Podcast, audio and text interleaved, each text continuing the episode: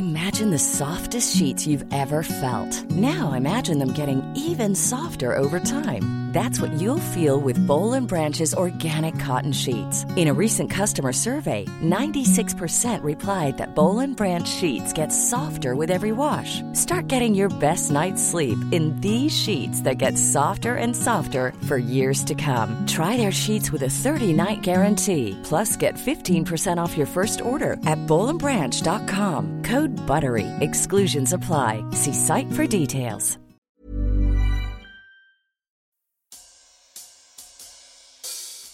I didn't kill for what it's worth. You can believe me. I don't. Either I'm dealing with somebody that is a cold blooded, natural born killer, or I'm dealing with somebody that is afraid to tell me what happened because of the way the evidence looks. I'm Yardley. And I'm Zibby, and we're fascinated by true crime. So we invited our friends, detectives Dan and Dave, To sit down with us and share their most interesting cases. I'm Dan. And I'm Dave. We're identical twins, and we're detectives in small town USA. Dave investigates sex crimes and child abuse. Dan investigates violent crimes, and together we've worked on hundreds of cases, including assaults, robberies, murders, burglaries, sex abuse, and child abuse. Names, places, and certain details, including relationships, have been altered to protect the privacy of the victims and their families. Though we realize that some of our listeners may be familiar with these cases, we hope you'll join us in continuing to protect the true identities of those involved out of respect for what they've been through. Thank you.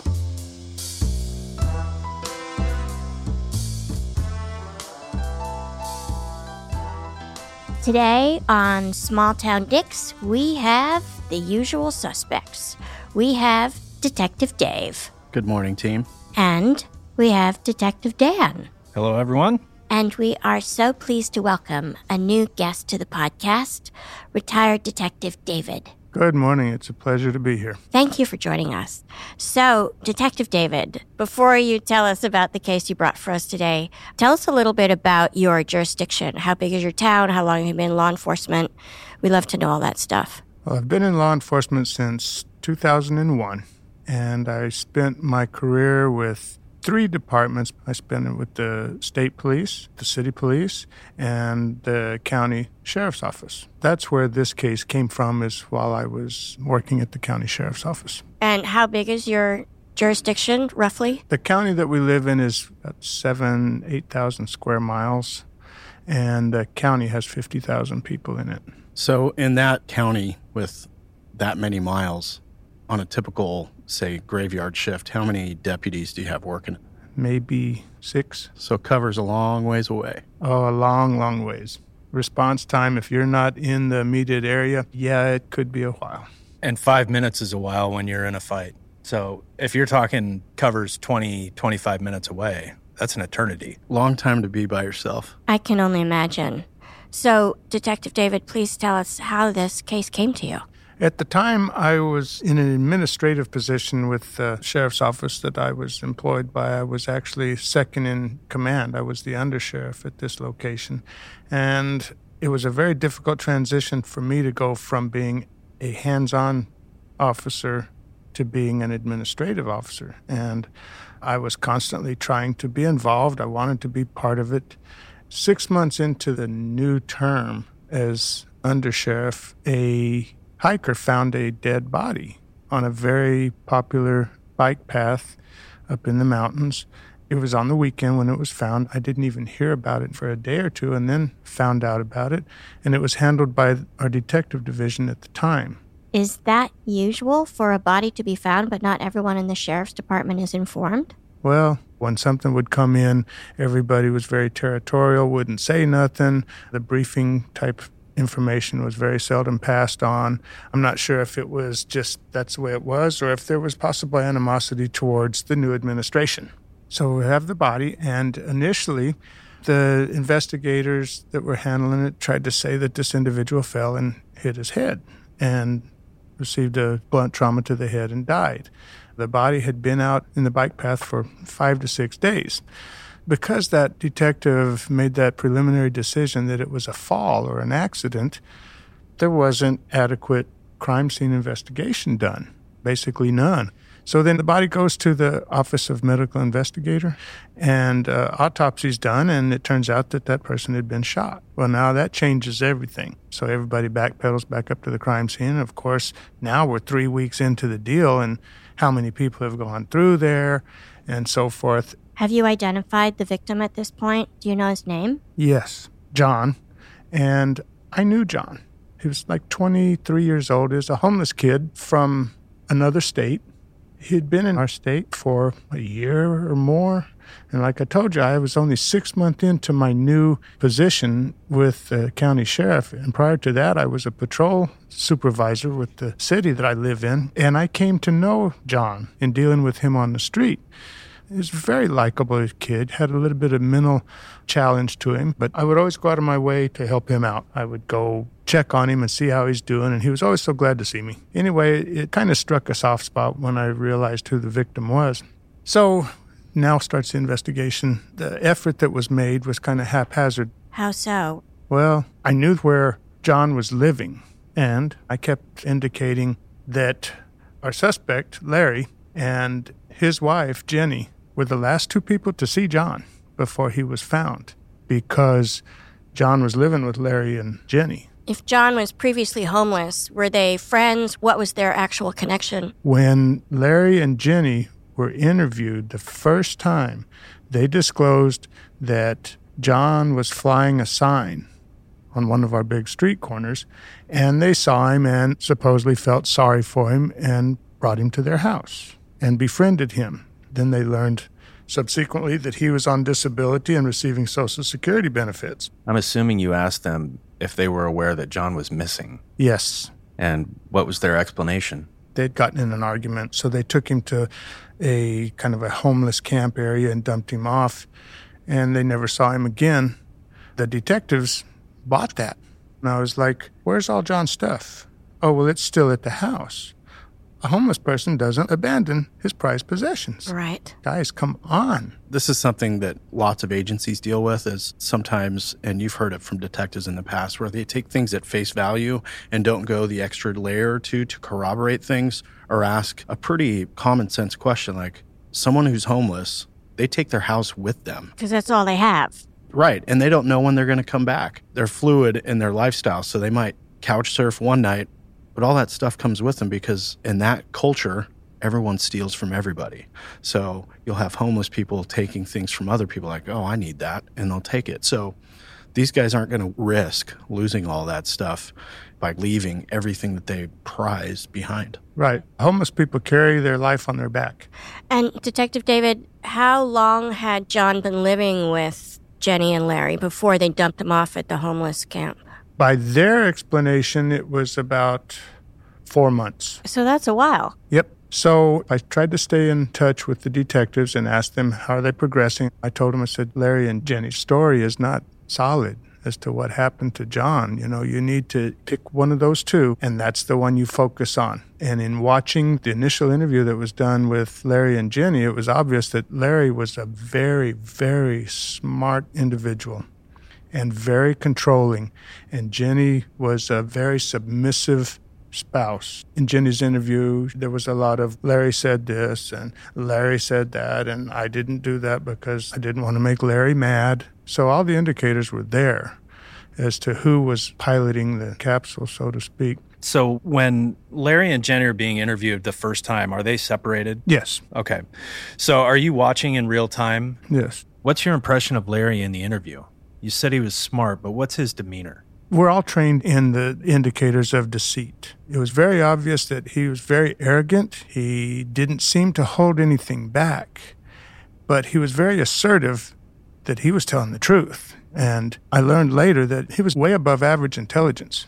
It appeared to me that he was challenging the officers. He felt like he was the smartest person in the room. Definitely. It was like, catch me if you can. I'm better than you. I'm smarter than you. You're not going to get me in a corner. That was the impression I got. Were Larry and Jenny employed? Did they have jobs? Larry was the ex veteran. He was released from the armed service after committing a felony. Jenny at the time, she was working at a local pizza place, fast food pizza place and delivery place. And Larry, he worked at a car lot. John, when he moved in with them, he didn't work. Like I said, he was on Social Security. I've got a couple of questions going back to the crime scene. John doesn't strike me as someone who would go out for a pleasure hike. Right. And the location is far from a street corner. He didn't have a car. He's a homeless person.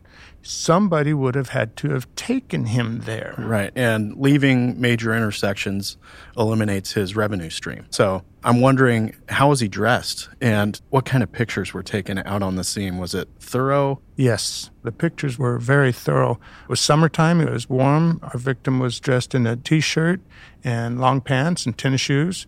I believe he had a ball cap too, if I remember correctly. You mentioned that one of the investigators surmised that he took a fall and that's what caused the injury to his head. Is there a ledge or a cliff nearby? There kind of is. There's locations where he possibly could have fell. Where he was found, he would have had to have fallen, got up and traversed a little ways, and then collapsed. There was nothing for him to fall from where he was. But you don't have a blood trail. No. So where he's fallen, that's where his injury occurred. Right. I'm just trying to crawl inside this investigator's head because when a person just falls from standing up, and even if they hit their head on a rock, you usually don't get massive trauma to your head. I mean, the skull might fracture, but it's not going to be caved in. There probably won't be that much blood. Sure. And looking back at the photos, it was obvious there was a lot of things that was missed. I didn't realize this until I went through those photos with a magnifying glass, so to speak. Any shell casings? No shell casings. But then again, the original investigators thought that John had fallen and it was an accident and not that he had actually been murdered. Exactly. So then, once we got the result about there being a gunshot wound, then we go back and look, and of course, they don't find any shell casings. Now, did they really look or did they just look around? I have my opinions on the job that was done, and I wasn't pleased with the job that was done. And this scenario is kind of a defense attorney's dream because you've got these days between when the body was there, when it's discovered, and now several days later, where you go back out and go, we got a crime scene out here. How much foot traffic has gone through that area? Exactly, you know. And okay, so now you find shell casings. Well, officer, can you say those shell casings were deposited there before or after? Right, because it's been three weeks. Sure. I've gone to that scene numerous times afterwards. That's what we do. And people go down there shooting all the time. So the case is going nowhere. No suspects. We start hearing from the family. We start hearing from John's dad and John's sister. They're further along in their theory than our detective division is. And the reason being is because somebody was communicating with John's dad and John's sister, pretending to be John. Uh oh. When they were communicating, John hadn't been positively identified. So, John's dad gets a phone call on Father's Day the person on the phone. It's a male's voice. He says, Hey, I just wanted to call you, wish you happy Father's Day. And John's dad says, Well, thank you very much, but you're not my son. Put my son on the line. And so when he says that, the phone's disconnected. And John's dad knows where he was staying, which is with Larry and Jenny. Exactly. Well, I learned shortly after that that John's sister has been communicating on instant messenger with somebody using John's site. It's curious to me that John is homeless but connected to social media. I don't know. It seems it seems incongruous. Well, the reason it's socially connected was because he moved in with Larry and Jenny. They enabled him to do that. Oh. So the sister gets a hold of me and tells me somebody's been communicating pretending to be John on instant messenger. Well, John's dead. But she didn't know that at the time. Correct. And whoever killed John is trying to keep him alive. Sure. That way, nobody's looking for him. There's nothing amiss. That's right. So, once John was positively identified, now there's no more communication. After I hear from the dad and the sister, and they're concerned about no progress being done on the case. My hands were kind of tied. I wasn't given much authority. So when I would start hearing from the family, I would direct the calls to the sheriff. Let's see if anything will change the sheriff finally did get tired of fielding the phone calls and he asked me, Do you want to take the case? Exactly what you've been waiting for. Exactly.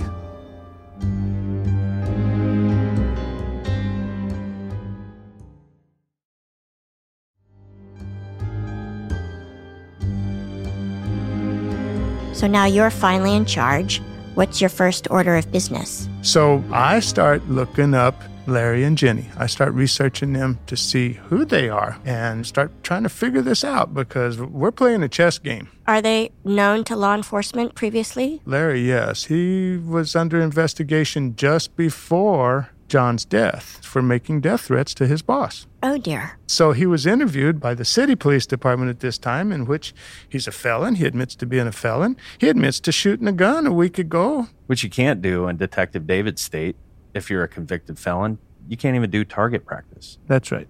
So, based on the way the city police handled Larry in this case, I'm guessing he was never arrested for unlawful possession or use of the firearm. Nope. Meanwhile, we move on, and when I research Larry and Jenny, I learn about Jenny's parents.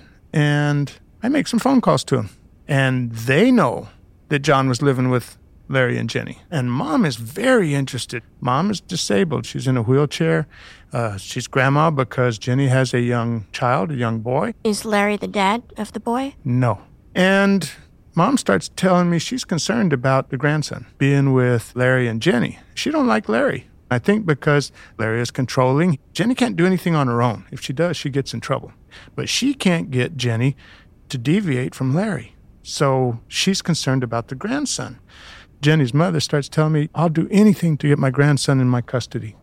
And so I start asking about Larry and Jenny, and, you know, what does she think? She says, Well, I really think that Larry killed John. I'm not sure about my daughter. I'm not sure if she's involved or not. And I said, Well, have you talked to her about it? And she says, Yeah.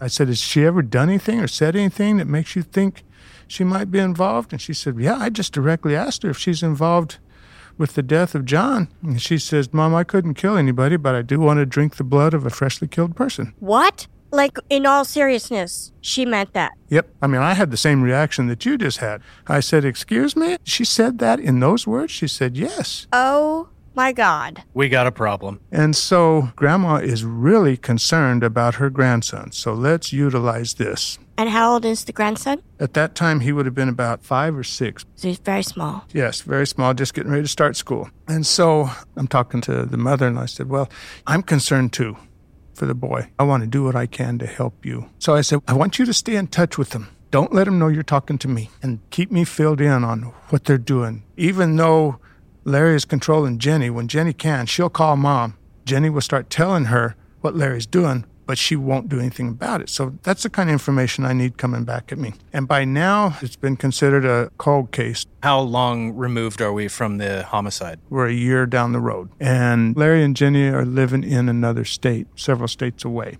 So once I start getting really rolling, I'm thinking down the road, okay, I know who did it. I know that he was shot. I don't know why or the details. And I need a weapon. How am I going to find this weapon? I know it's a 40 caliber because I got that from the autopsy and the bullet was sent to the crime lab and they said, yes, it's a 40 caliber. So now I'm starting to go, well, it's been quite a while. So I'm thinking, okay, if he took that weapon and he's as smart as I think he is, he's going to get rid of that weapon. So I'm going, okay, I have to expect the worst and I'm never disappointed. How can I put this together without having a weapon? The next best thing is to try to prove what weapon it could have been.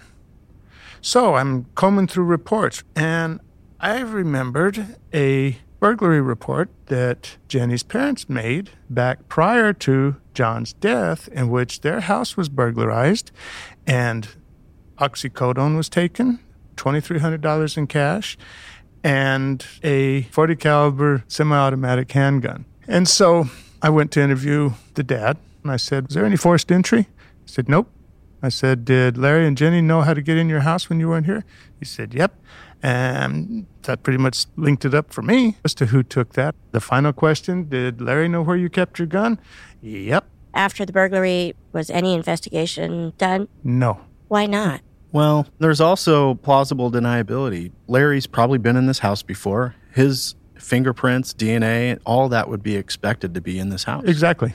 So now I got to try to go up backwards in this. I need to be able to prove it was that gun. That killed John. Yes. Well, it was bought legitimately. So we could take it all the way back to the manufacturer because the manufacturers make test fires of that gun that they can say this slug that we still have was fired from the handgun that the father in law ended up with. So I'm thinking along those lines for final identification. So then I went back to the father in law and I said, You need to tell me someplace where you've shot your gun, where I can find a slug from your gun and it only be your gun. He said, Oh, hell, that's easy. I accidentally shot it through the floor of my trailer. Oh. And I said, This trailer? And he said, Yes. He says, Right there, that hole. And he pointed to a hole in the kitchen. I went and put my coveralls on and got my flashlight and I went down there and I found that slug. Oh my God. Dug it out of the ground. Uh huh. Nice. When I came out, the mom is sitting there watching. So now I'm going, okay, we just now turned it up a little bit because she's going to call and tell them that I went under there and found that slug. So the next morning, I get a call from Larry at my desk. He says, I've made several calls to the sheriff's office over the last year and left several messages because I was trying to help them solve the case involving John, and I never got any phone calls back. My brain is just going fast now. It's smoking. There's no reason for him to call me except he heard from the mother in law. He's trying to get out in front of it. He wants to know what direction I'm going, what I'm thinking, and see if he can get out in front of it, come up with some kind of an alibi or an explanation. Did he bring up that you'd found the bullet under the trailer? No, he didn't mention anything to me about the slug because he wants to use mom. He thinks mom is in his corner. But she hated Larry. She would talk to her daughter, and then Jenny would tell Larry. So I'm talking with Larry, and I'll remember this forever. He says, I've tried real hard to cooperate and everything, and nobody wants to call me back. I just want to see this case go away. I mean, I just want to see the person responsible get caught. Oh, shit. Yeah, what a perfect Freudian slip. So then I said, Well, Larry, I really appreciate your help and I appreciate your interest, and let me let you know for sure that it's not going to go away. And I would hope you would continue to cooperate. He reached out to me, so now I want to keep that going. If I can let him think I'm going another way, to where it reinforces his idea that he's in control, that he's got this all figured out better than I do, that's exactly what I want him to believe. I don't want him to think I'm coming after him yet because I'm not ready. So I goaded him into saying, Do you still want to help? I can't figure this out by myself. I need your help. Yes, I need any input you may have. You may have the little clue that's going to put me on the person. So I want him to throw bullshit clues out there so that I can let him think, yeah, you're sitting here. Sure, next to you, not across from you. Yeah, not across from me. So I asked him, Would you be cooperative enough to go down and give a DNA sample to the county sheriff there where you are? He says, Well, do I have to? I said, Well, no, but remember you said you want to help out. I'm going to need it because when I find the right killer, the defense is going to point the finger at you. So we need to keep you in the clear. So he says, Well, if you think that's the best thing, I'll do that. He can't backpedal now because that's going to make him a suspect. So I said, Okay, well, I'll get the sheriff to come by and collect a sample. So I established communication with the county sheriff where they are, and we get the DNA from him and Jenny. The sheriff actually knows these folks pretty good because they kind of stand out on his radar too. It's that law enforcement instinct. There's something not right with these folks and they just live right down the street from the sheriff's office. And the sheriff says, I can just open the front door and look down tell you if they're home. I said, okay, keep eye on them. Let's just see what goes on. So we let things rock along. Well, then I hear from mom, and she says, things are not good at Larry and Jenny's house. Larry's wanting to divorce, and he's going to go back to the state where he's from. So I'm going, okay, heat's turning up. I need to do something. Now, they were at a location where I couldn't be around them every day I could ask for a consensual interview, but people that are guilty usually don't do consensual interviews. So I got to figure out how I can interview these two without letting them talk to each other. Because if they talk to each other, one's going to tell the other one what the questions were, and they're going to start structuring their alibi. So when mom tells me that Larry's fixing to split up from Jenny and move, I jump on a plane and fly to the location where Larry and Jenny are living. I let the sheriff's office know there that I'm coming, and he said, Well, what kind of plan you have? I said, I don't have a plan. We got to watch. We got to do street police work. So we start watching the house, and Chief Deputy says, Jenny went to work this morning. She's at work. Larry's at home with the boy. Jenny's five year old son. Correct. So that's his pickup in the driveway. And he says Larry has a suspended driver's license, which is an arrestable offense. If he gets in that vehicle, we got him. We didn't have to wait 45 minutes. and he come out and got in that vehicle and drove. We pulled him over. And the chief deputy says that he has talked to Larry before about him not having a driver's license and told him, if I catch you again, I'm going to arrest you. So perfect timing. He takes him into custody.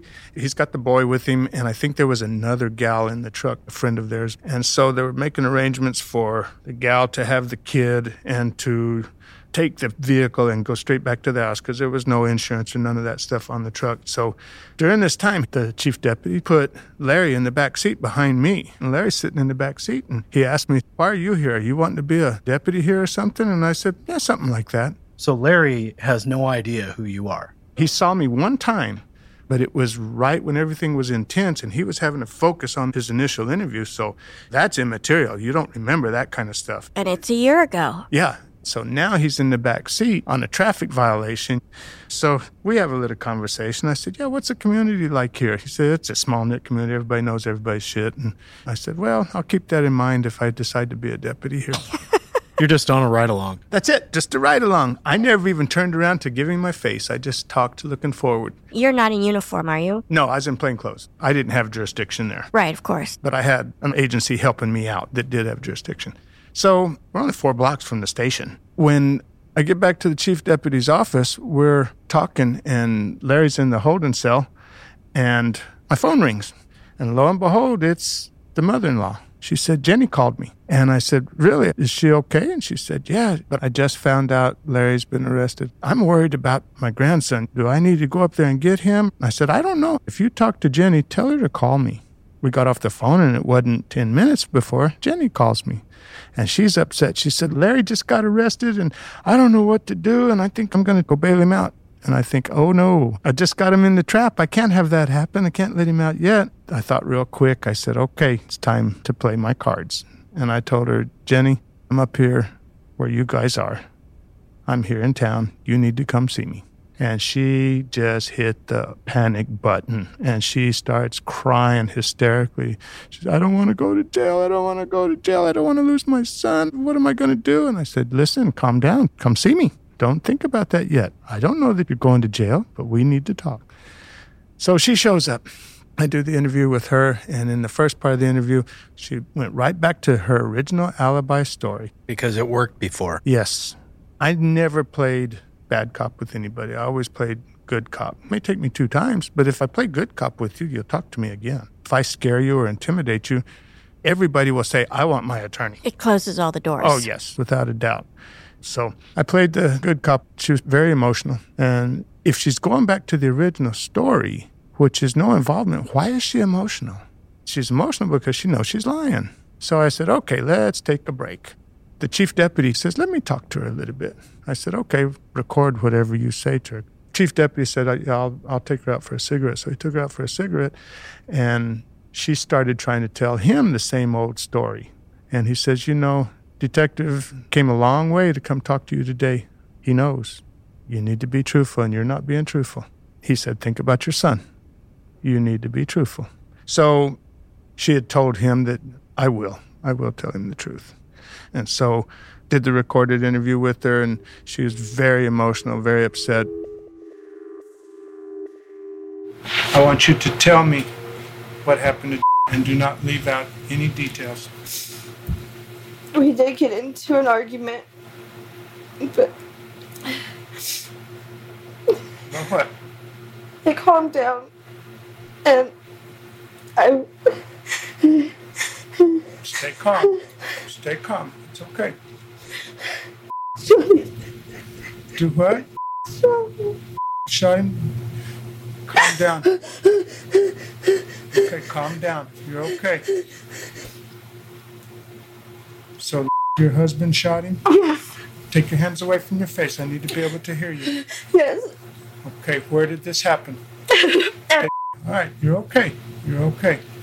Did this happen around? I don't know the exact date, but yes. But that's the date that was it dark when it happened? Yes. Did the three of y'all drive up there together? it was dark when we got there. Everything was calm, and we were just gonna go for a walk. I was peeing in the bushes. Oh, I heard it, and I looked, and And what did you see? And I was screaming, oh my god, oh my god, oh my god, oh my god, oh my god. Speak clearly. I can't understand. that, that I couldn't say anything because we were married, and if I said anything, I would go to jail too because I was there. No, that doesn't that doesn't mean you're going to jail. Let me ask you some real important questions right now. When you guys drove up there, did you know that was going to No, happen? I didn't know. I didn't Okay. At any time, did tell you he was going to kill? know. Okay. All right. You're okay. Did say why he shot him? He just wanted to know what it would be like. He just wanted to know what it would be like. Is that what he told you? Yes. He doesn't want to do it again. He wouldn't want to do it again. So when it happened and him weren't in a fight or anything, No. did you see him shooting? Oh, Only the second time. I didn't see the first one. I was How far away from him was was he when he shot the second time? right by him. About as close as you and I are. Maybe, maybe a little further. Did take anything off pockets afterwards? His phone. He took his phone. What happened to his phone? Made me throw it out the window. He promised me I'm not going to jail for this. Wait. For, for the for the murder? If everything you told me is true, you're not going to jail for this murder. If you haven't left I nothing out, haven't left anything out. I have to tell you listen to me. Listen to me. Calm down. Listen to me. You did not pull the trigger, No. correct? No. You did not plan this, correct? No. You did not move the body afterwards, No. correct? No. All you did was throw the phone away because I told you to? Yes. Did you dispose of anything else? Or clothes or shoes. Your clothes and shoes? All of them. Mine and Okay. My shoes away. Did, why did he want you to throw the shoes away? You said it would link us with our footprints. Okay. And did you throw those clothes away because you were afraid? He said if he got in trouble, I would go to jail. Okay. That's important that you tell me that. It was hard to understand what she was saying. And so I was trying to make her say it again and again, say it more clear. I wanted to get everything. I can't snake bite somebody. I can't tell you I'm going to help you and then turn around and jerk the rug out from under. I just I can't do that. So I told her down the road we're going to have to talk again. I don't know what's going to happen for sure, but I guarantee you your cooperation will get you a long way.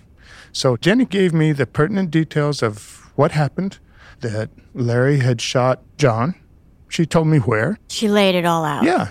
In Jenny's interview, after she admitted to her participation and what her and Larry did, I asked her, Where's the gun? She says, Dick's got it. And who's Dick? He's a friend of Larry and Jenny. He was a friend with them in the town that I'm from. Larry and Jenny and Dick all moved, but they went different directions. So I said, Where's Dick? And she tells me the location, which is another state different from where they're residing. I said, Do you have Dick's phone number? And she said, Yes, I do. I said, Give it to me. So she gave me Dick's phone number, and I called Dick on the phone a couple minutes later. I said, Dick, this is detective investigating Larry and Jenny. I said, Do you have a 40 caliber gun that Larry gave you? He says, Yes, I do. I said, Do you have it right now? And he said, Yes, I do. I said, Well, let me tell you what to do. Listen very closely. I want you to sit there and stare at that gun. Don't touch it. Don't let nobody else touch it. Don't let nothing happen to that gun until the police department in your town come and get it. I'm going to call them as soon as I get off the phone with you. If you do anything different than what I just told you, you're going to be testicles deep in a homicide investigation. he says, I kind of thought something bad happened with this gun. And I said, okay, keep your distance, but don't let nothing happen to that gun. So I contacted that police agency and they got the gun. So as soon as I had that gun in custody, now I can use that in my interview with Larry. That's a huge piece of your puzzle. Oh, God, yes. Once I got Larry arrested, I was communicating back to my jurisdiction to get the warrant started. And the warrant you're talking about is the extradition warrant? Yes, it's the warrant that would be issued in the jurisdiction where the crime occurred where I was working. And then that warrant would have to be forwarded up to that jurisdiction and he would be arrested on that by those officers, not me. Because Detective David can't arrest in another state. Right. So as soon as I had everything, we got it signed in our jurisdiction, put into NCIC, and faxed up to where we were so that there was no delay. If he bonded out, we couldn't lose him. What's NCIC? National Crime Information Center. That's basically the clearinghouse for all law enforcement related info. So, say somebody that I'm looking for is across the country and you've got a warrant for them. When they run that person's name through any law enforcement database, NCIC, it comes back and says that person's got a warrant and it'll give nationwide extradition or limited extradition. It gives those kind of details. I see. So now we've got Larry in custody in another room. Jenny's been released. She's left. She hasn't been allowed to talk to Larry at all. So now it's time to interview Larry.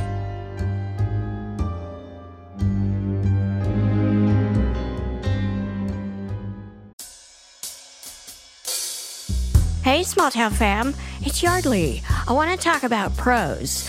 Prose is the custom hair and skin beauty brand where you get on their website, answer a bunch of questions about where you live and how old you are, and what kind of hair you have, what kind of hair you want to have. And then, from millions of possible formulas, they create a formula just for you. So I'm lucky. I have a lot of hair. Most days, my hair is the boss of me. So I need shampoo and conditioner that gets my hair to calm down a little bit. So I've been using Prose for a while, and one of my favorite things about it is you can choose your scent. They have a review and refine tool which learns from my feedback and then adjusts the formula. Also, Prose is a certified B Corp. It's cruelty free and it's the first and only carbon neutral custom beauty brand. So it's not only better for you, it's better for the planet. So, small town fam, Prose is so confident that you'll bring out your best hair and skin that they're offering an exclusive trial of 50% off your first subscription order at prose.com slash town.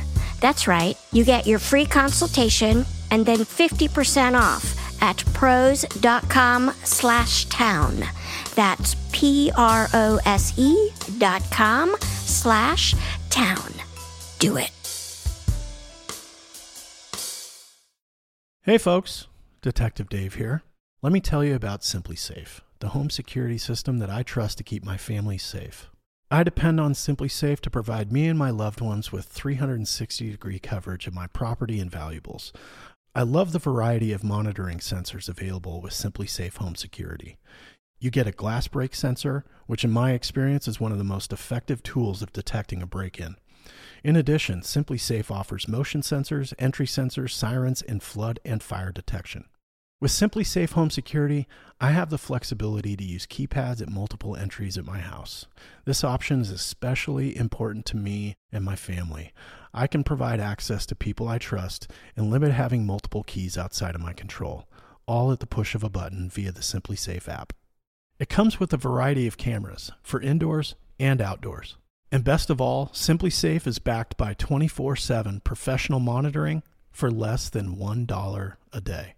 It gives me peace of mind knowing I can leave the house, I can leave town, I can even leave the country, and I know my home is simply safe.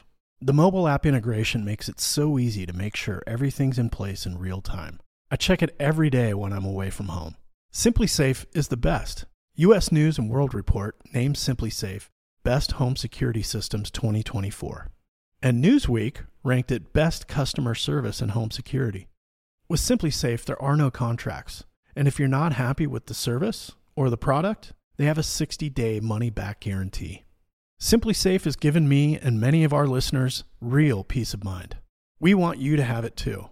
Right now, get 20% off any new SimpliSafe system with Fast Protect monitoring at simplisafe.com slash smalltown.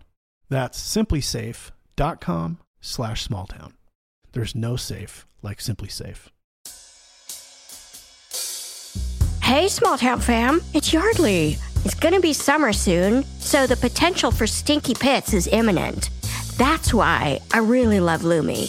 I'm obsessed with their sweat control, cream deodorant. I think I've said this so many times, but honest to God, I never thought I'd use a cream deodorant because they're sloppy and gloppy and sticky and bleh. But Lume isn't any of those things. It dries quickly, it's never sticky, and it doesn't leave any white streaks on my dark clothing. So, all of those things are a win for me. If you're not familiar with Lume, let me tell you a few things. Six years ago, an OBGYN invented her game changing whole body deodorant, and now it has over 300,000 five star reviews from people like me. Lume is baking soda free, paraben free, and pH balanced, so it's safe for your pits and your bits, which means you can use it below the belt. They have a lovely variety of fresh, bright scents like clean tangerine, my favorite, lavender sage, or toasted coconut. And the secret to Lume's success is it's formulated and powered by mandelic acid. That's how it stops odor before it starts. So, small town fam, Lume starter pack is perfect for new customers. It comes with a solid stick deodorant, cream tube deodorant, my fave, and two free products of your choice like mini body wash or deodorant wipes and free shipping. And on top of that, as a special offer for listeners, new customers get 15% off all Lume products with our exclusive code, which is small town. And if you combine the 15% off with the already discounted starter pack, that equals over 40% off the starter pack. So use code SMALLTOWN for 15% off your first purchase at lumedeodorant.com. That's code SMALLTOWN at L U M E deodorant.com. Do it.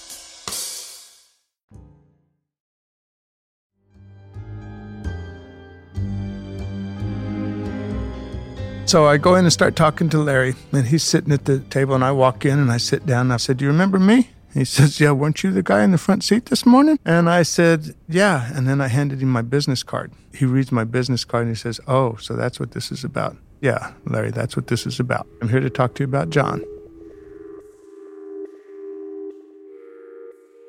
You are in custody on traffic-related issues. Is that correct?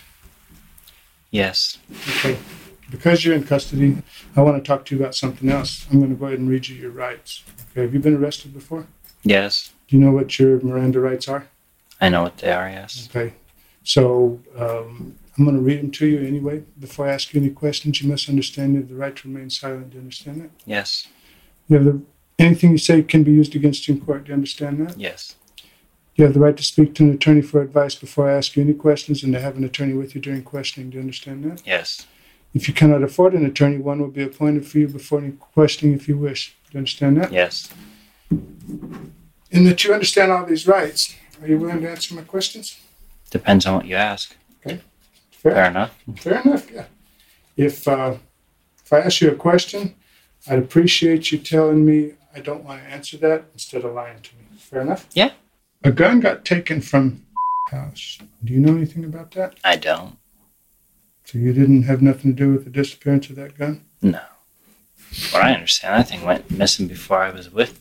It didn't. But that's neither here nor there. Remember, Yeah, that, we sent body to OMI for autopsy, oh, am I? Office of Medical Examiners. Okay. Okay. We recovered a projectile from his head.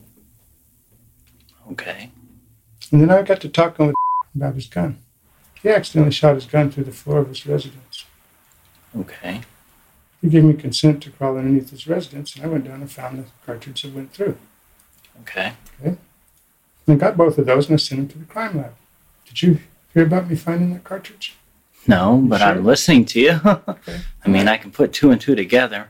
I And did graduate high school when I was 14. It's not that hard to. okay, so you got two and two together. saying. So now I've got a cartridge from the deceased individual.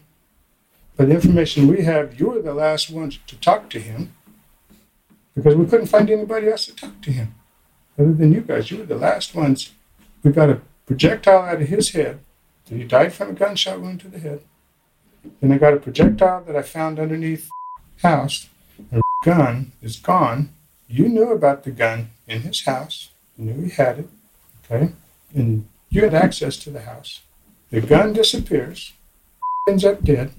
The projectile comes out of head. The projectile from under the house that was fired from the gun that's missing gets sent to the lab and compared. Now, what do you think the results were? Since you brought it up, they probably match, but Okay. But you're saying you didn't have nothing to do with the disappearance of that gun. no, I did not. Okay. Do you really want to go there? Do I really want to go there? Yeah, I didn't. I was on parole when it disappeared. It was like Well, it didn't bother you enough. You still shot guns. I shot one gun, a 32, It, don't- it don't.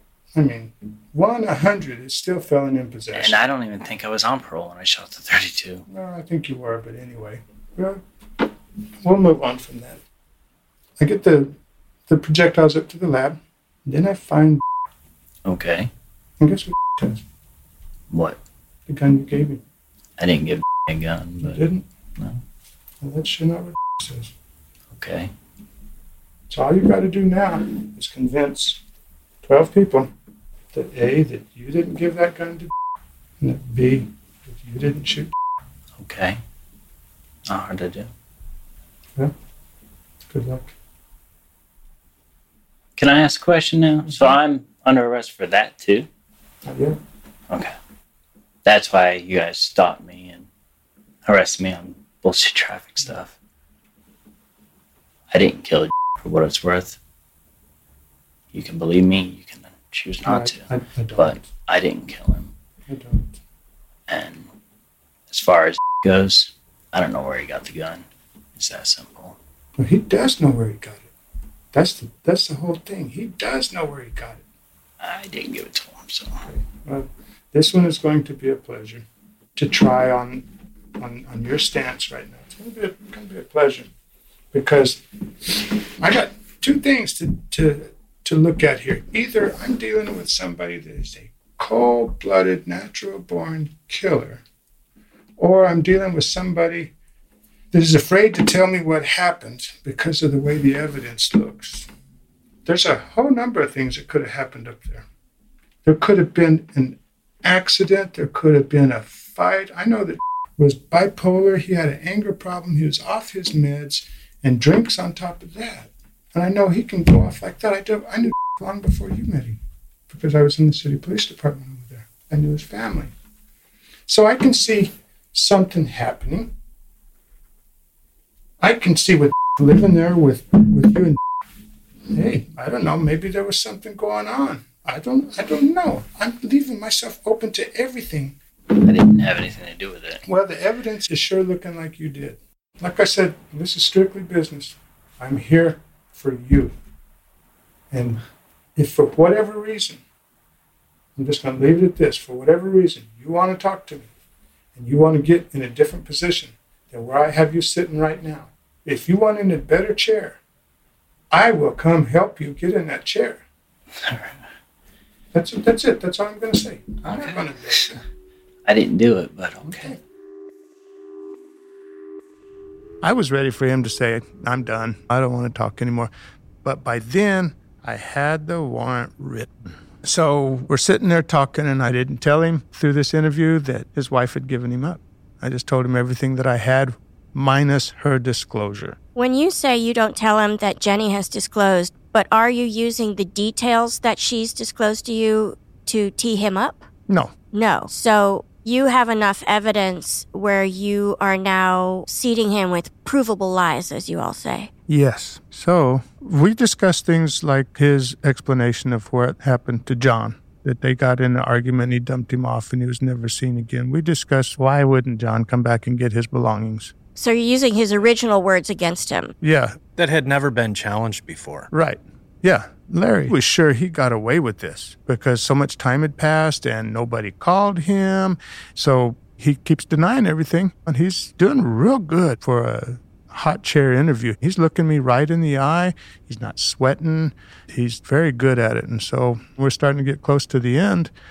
And I told him, I know you did this, and I have enough evidence to charge you. I just need to know why you did it. I said, This is my theory. Either something really bad happened that you're afraid to tell me about, an argument, maybe it was an accident. I don't know. I gave him all kinds of outs because I had the wife's disclosure. So he could say, oh, it was an accident, blah, blah, blah. That's not what the wife said. Then I'd turn it around on him later. He didn't take it, none of it. I told him, I'm looking forward to taking this one to trial. I want to see you convince a jury you didn't do this after I unload everything that I have here. He says, Well, okay. We parted, and I got on the phone real quick and told him, Print it. Print the warrant. That's right. Go sign it, get it in front of a judge quick. And so they did. And once I told the chief deputy there that I was doing that, and it had to do with the homicide, now we have a public safety issue where they won't release him. They have to give me time. I was standing there when the chief deputy served him. What was his affect? Oh, this is bullshit. Are you kidding me? And I said, No, not at all. Trust me, I'm not kidding. This is for real. And I said, You know what, Larry? You go think about this. I'm going to be here one more day. I was going to give him every opportunity to clear his conscience and to try to do something maybe to help him because it was not looking good. Well, I never heard from him. The chief deputy took him to his arraignment on the traffic violation that got him initially arrested. And while he was waiting to be arraigned, the chief deputy told me that Larry just broke down and sobbed like a baby and told him the detective's right. I did it all. Wow. Yeah. So I'd just gotten home. And I said, Well, you just tell him I got the message and I would be meeting with him as soon as he gets back. So now he's top priority. It's not just the normal extradition process. He goes to the top of the list. We get him back here now. Some of these extraditions, you'll have somebody that gets arrested eight states away from where we are. There's no Con Air unless they're a high price target. They hop on a bus and they start going west or east or wherever they're going, and they go to the next jail where there's an extradition. They pick them up. They might stay overnight. The bus line might not continue for a couple of days because that's not their schedule. So they stay in this small jail for a couple of days. The next bus comes, picks them up. They go to the next station. I've had extraditions take 14 days. So that gives Larry a lot of time to consider how he's going to approach this interview with you and how he's going to craft this story to either minimize his crimes or build these lies that hopefully the detective buys. Exactly. So we put Larry's extradition top priority, and we did not use a contractor for that. We justified going and picking him up ourselves. The convenience about that is if I can send transport officers to go get him, and I tell him, buy this guy dinner. You can't take him in a restaurant, but get him whatever drive through fast food he wants. Take good care of him. If he wants to stop and smoke a cigarette, be careful, but do that because that means a lot to these people. They want to be respected. Sure. Everybody is somebody. I don't care what they did. If you lose sight of that, you're not going to get very far with them. You don't have to agree with what they did, but they're still a human being. They're somebody's son, they're somebody's father, they're somebody's whatever. So he gets back. By now, he's read everything. Now he knows that his wife gave him up in the whole nine yards. First, he does a interview with me under Miranda advisement and tells me everything. So we started talking about representation. You know, I said, Have you got a public defender? And he says, No, I'm going to represent myself. I said, Excuse me? Well, this puts a whole new twist on this to me. This is crazy. Now I have to wait till his arraignment. So he's arraigned. The judge asked him, Can you afford an attorney? And he tells him no. He says, Would you want an attorney appointed for you? And he says, No. And the judge goes, Well, what do you plan on doing? And so he gets up there and tells him that he wants to represent himself, that he wants to plead guilty. So, what is there to represent if you plead guilty? Well, that means that there's not going to be a trial. Now the judge starts thinking competency on this guy because nobody pleads guilty without an attorney to murder one because he's charged with murder one. And so he tells Larry, even though you want to represent yourself, I would feel it's an injustice if you do not have an attorney with you during this and you consult with your attorney. And if your attorney has no objections, then that's what'll happen. And Larry tells him, well, that's fine. You can put whoever you want next to me, but I'm representing myself. That's my constitutional right. And I'm going to do it like I told you, the guy is very, very smart. So when he does this, I start researching this guy. I start talking to him more. Since he's going to represent himself, I can talk to him anytime I want to. His attorney's right there. Yeah, right there. And everything he says can be used against him. And if he wants to not talk to me, he can. So I'm going to use this to my advantage. So I told him, you know what, Larry, there's some other things I want to talk to you about. So I did a very non practical approach I spent a lot of time with this guy. I would go get him out at the detention center and take him to lunch. And let's go talk. I asked him, I said, Tell me about your life. He's eating this up. He tells me how smart he is, that he got his associate's degree when he was 15 and he got his master's degree when he was 17. What did he study? Psychology. So we had a very good rapport. We were a first name relationship. As this progressed, Jenny gets arrested because I can't forget her. Her role in what she told me during the interview was Larry took the cell phone from John and took all John's personal possessions, told her, You go dispose this stuff. So she disposed it and she disposed the shoes and the clothes that Larry and Jenny were wearing when it happened. Does that make her an accessory? Oh, definitely. But I need her to testify. So, in speaking with the DA, we decide let's do tampering with evidence on her, which is a considerably lighter sentence, so that we got her as ace in the hole. Even though he's taken a plea, he can revoke that plea at any time and decide to go to trial on it. How long does he have to do that? All the way up until sentencing. Oh, so even though he's pled guilty, that timeline isn't sped up? It's strictly up to the court how the judge wants to schedule things, how fast they want to move it forward. And the judge always has to try to not give any grounds for an appeal. We want to make sure that all the I's are dotted and the T's are crossed because even on a jury conviction, the first thing out of the defense attorney's mouth is, we're going to appeal, especially homicides. A homicide is always appealed. But this guy's representing himself. So, anyway, I got Jenny arrested and she's brought down. In talking with Larry, now he knows everything that she's done. And even in some of his interviews, he says, You would have never caught me if Jenny wouldn't have told you. So I'm going, Okay, he's got a lot going on in his head. So Jenny also tells me about being raped by Larry while she was unconscious on opioids, alcohol. And I said, Do you want him charged with this? And she said, Yes. It's okay. So I do up the documents and I say, Hey, Larry, you know, I'm going to come get you. We need to go talk and I'll probably get you some lunch. Yeah. And I know, by the way, you're also being charged with rape. And he's going, By my own wife? She can't do that. And I said, Yeah, she can. She sure can. Just because you're married doesn't mean it's your right. So he got charged with that. And then he also got charged with being a felon in possession and tampering with evidence, also. Because she told me, too, that he picked up the shell casings right after the incident and they just left John laying there. They made no attempt to cover it up, nothing. So that made me think how diabolical Larry is, how much he thinks he's smarter than everybody else. Who kills somebody intentionally and leaves the body to be found?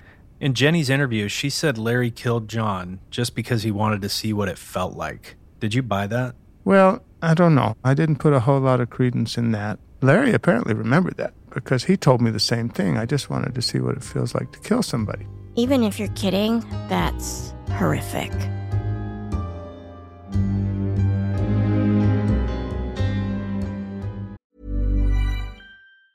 Planning for your next trip? Elevate your travel style with Quince. Quince has all the jet setting essentials you'll want for your next getaway, like European linen, premium luggage options, buttery soft Italian leather bags, and so much more. And it's all priced at 50 to 80% less than similar brands. Plus, Quince only works with factories that use safe and ethical manufacturing practices. Pack your bags with high-quality essentials you'll be wearing for vacations to come with Quince. Go to quince.com slash trip for free shipping and 365-day returns.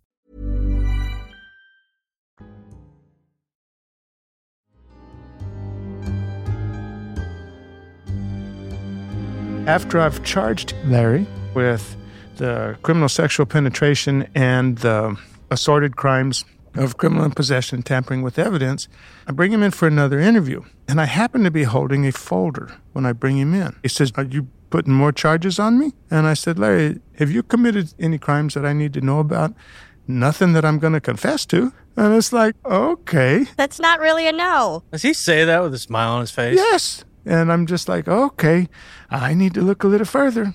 Well, during one of these many interviews with Larry, and this was after he asked me, Did I have any more charges on him? He says, I want you to do what you can to get my case adjudicated as soon as possible. I want to get to prison and start my time. Who says that? Somebody who's tired of talking. Somebody who's tired of talking and who doesn't want anything else to come out. He wants to get to prison and be forgot about. And I'm going, There's, there's something this guy has. There's something else. So we get him adjudicated, and just before sentence is passed on him, He says, After my case is adjudicated, I want to do one more interview with you. He says, I want to help you do your job better. And I went, Okay, how? He says, Well, I want to give you some insight into the minds of people like me so you can understand why we do the things we do. Now, I thought that's a very profound statement. I'm going, Okay, has he done this before? You mean murder? Yes. So I contact a FBI profiler because I'm believing he's done this somewhere else before, and maybe this profiler can come up with something and figure out where we need to look. And so this profiler says, Oh, yeah, I sure want to be in on this. And I had talked to Jenny before, asking her, Are you aware of Larry doing anything like this before? And she says, No, but I don't know what happened in his life before him and I got together. So now I want to get to the why. So I'm theorizing did Larry at some point tell John about anything else he's done? Does John know something? In one of the conversations with the mother-in-law, she told me that John had came up to her one day and he said, "Someday I need to tell you something really important." Now, what does this little homeless guy need to tell her unless he knows something that would put Jenny in danger? So I tell him, okay, we'll do this interview. So we do this interview. And Larry starts talking and he makes reference to tattoos that he has on his arm. He's got three tattoos of skulls, three separate skulls on his arm. He says all these skulls tell a story. He makes reference to this one particular skull. He says, This one is for John. Each one of these skulls are mementos of people I've killed. Oh shit, he's a serial killer? Yes. So he points to the tattoos, and one has a cracked skull with fire around the top of it. And he says, This one I killed, and then I burned him. And he told me how he killed these people, why he killed them, but he wouldn't come out and say when or where. I asked, Are you going to tell me any more details about when or where? He says, No, you got to figure that one out. Wow. He loves the game. This is the psychology piece of him saying, All right, you're so good, you figure it out. I give you a little carrot. Yep. I had asked him things like, Do you think you can commit the perfect murder? He says, I know I can. I have. If it wasn't for my wife, you wouldn't have caught me on this one. The FBI profiler, after we walked out of that interview, she just says, Man, this guy's just like Ted Bundy. I started looking into Ted Bundy, and they're very similar. Their attitudes, everything.